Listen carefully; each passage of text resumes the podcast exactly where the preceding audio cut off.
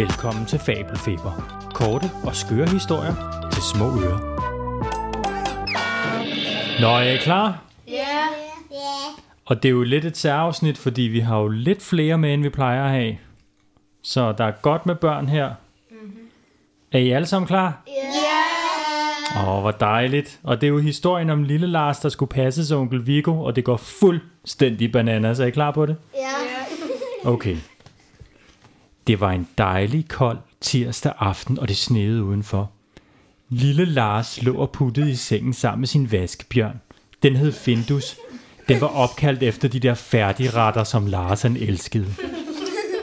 Lille Lars han overnattede hos onkel Viggo, da lille Lars forældre skulle i teatret. Da Lars blev puttet, kom onkel Viggo ind til ham. Han ville gerne ind og fortælle nogle røverhistorier. Så sagde onkel Viggo, hvad, lille Lars? Er du egentlig træt? Så sagde lille Lars, jeg er ikke særlig træt. Så sagde onkel Viggo, skal vi ikke gå op på loftet? Der har jeg et apparat. Det kan lave fjollede lyde. Det er fuldstændig sindssygt. Vil du med op og se det, så kan vi lave nogle eksperimenter. Så sagde lille Lars, det tør jeg altså ikke, onkel Viggo. Det lyder helt vanvittigt. Jeg synes, det var vanvittigt nok, dengang du puttede en hel pose chips op i næsen, så jeg ved altså ikke, om jeg tør. Kom nu, lille Lars, tør du ikke? sagde onkel Viggo. Jo, jeg tør godt, sagde lille Lars så. Så gik onkel Viggo og lille Lars op på loftet. Det knirkede helt sindssygt på trappen deroppe.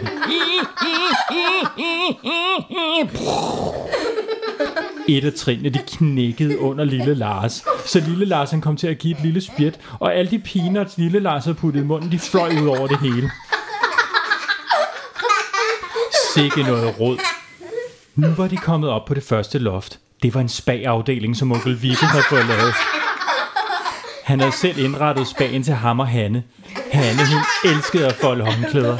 Så hun havde foldet, så, så hun havde foldet alle de europæiske hovedstader i toiletpapir og håndklæder, som stod over det hele. Lille Lars gik forbi Eiffeltårnet i håndklædet, der var i de franske farver. Og så sagde lille Lars, åh, hvad er det for et tårn, der står derovre i hjørnet, der er helt skævt, og som har et italiensk flag på sig? Det vidste onkel Vigo ikke. Men han mente, det var vandtårnet fra Albertslund. Jeg kunne da godt bruge sådan et spagophold, sagde lille Lars. Så sagde onkel Viggo, glem det lille Lars. Nu skal vi op og lave sjove lydeeksperimenter. Til gengæld er jeg sikker på, at du godt må få en tur i Spanien, hvis du kan folde Bornholm til Hanne. Hmm. Så gik de op ad trappen til loft nummer to. Oppe på det øverste loft, der var gulvene helt sorte og grå. Der var koldt. I hjørnerne var der æderkoppespind, og der dryppede vand.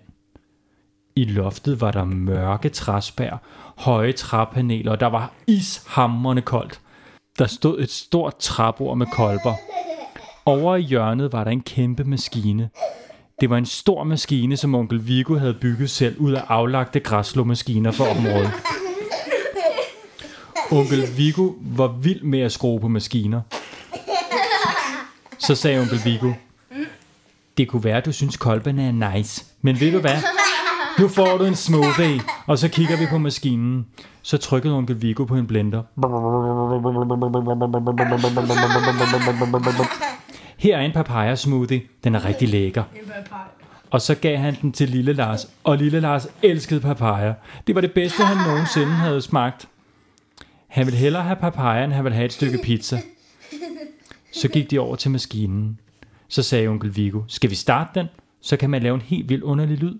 Lille Lars stod og kiggede på maskinen. Den var godt nok 5 meter høj og 5 meter bred, og det lignede en masse græsnormaskiner, der var tapet sammen. Onkel Viggo sagde, du skal bare hive i den der snor der. Og så gik Lille Lars over og hiv i snoren. Der skete ikke noget. Du skal bare hive hårdere, sagde onkel Viggo. Og Lille Lars hævde til. Brug nu kræfterne, lille Lars. Og lille Lars hæver flået i snoren, når der skete ingenting. Så sagde onkel Viggo, flyt dig. Lad mig hive snoren. Så tog onkel Viggo snoren i munden, og så løb han rundt alt, hvad han kunne. Og pludselig startede maskinen, og det var en forfærdelig larm. Det lød som 81 store container, der ramte 400 vasketøjstativer for fjerde sals højde.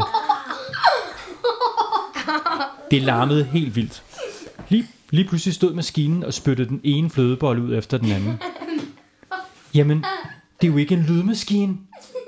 Det er en, det er en flødebollemaskine.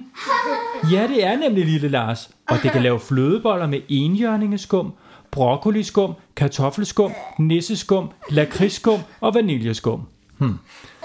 Lars var helt vild med at skulle smage dem alle sammen. De endte med at bruge 4,5 timer på at spise flødeboller op på loftet, og da lille Lars blev hentet af sin mor og far næste dag, kunne han fortælle om alle de sjove oplevelser med onkel Viggo og de mange flødeboller. Lille Lars spurgte, om han måtte få en flødebollemaskine i fødselsdagsgave. Mor og far kiggede mærkeligt på hinanden, og så sagde mor, du kunne prøve at ønske dig en. Og det var historien om lille Lars, der blev passet af onkel Viggo. Det var Fabelfeber i denne omgang. Jeg glæder mig til, at vi lyttes ved igen. Hej så længe.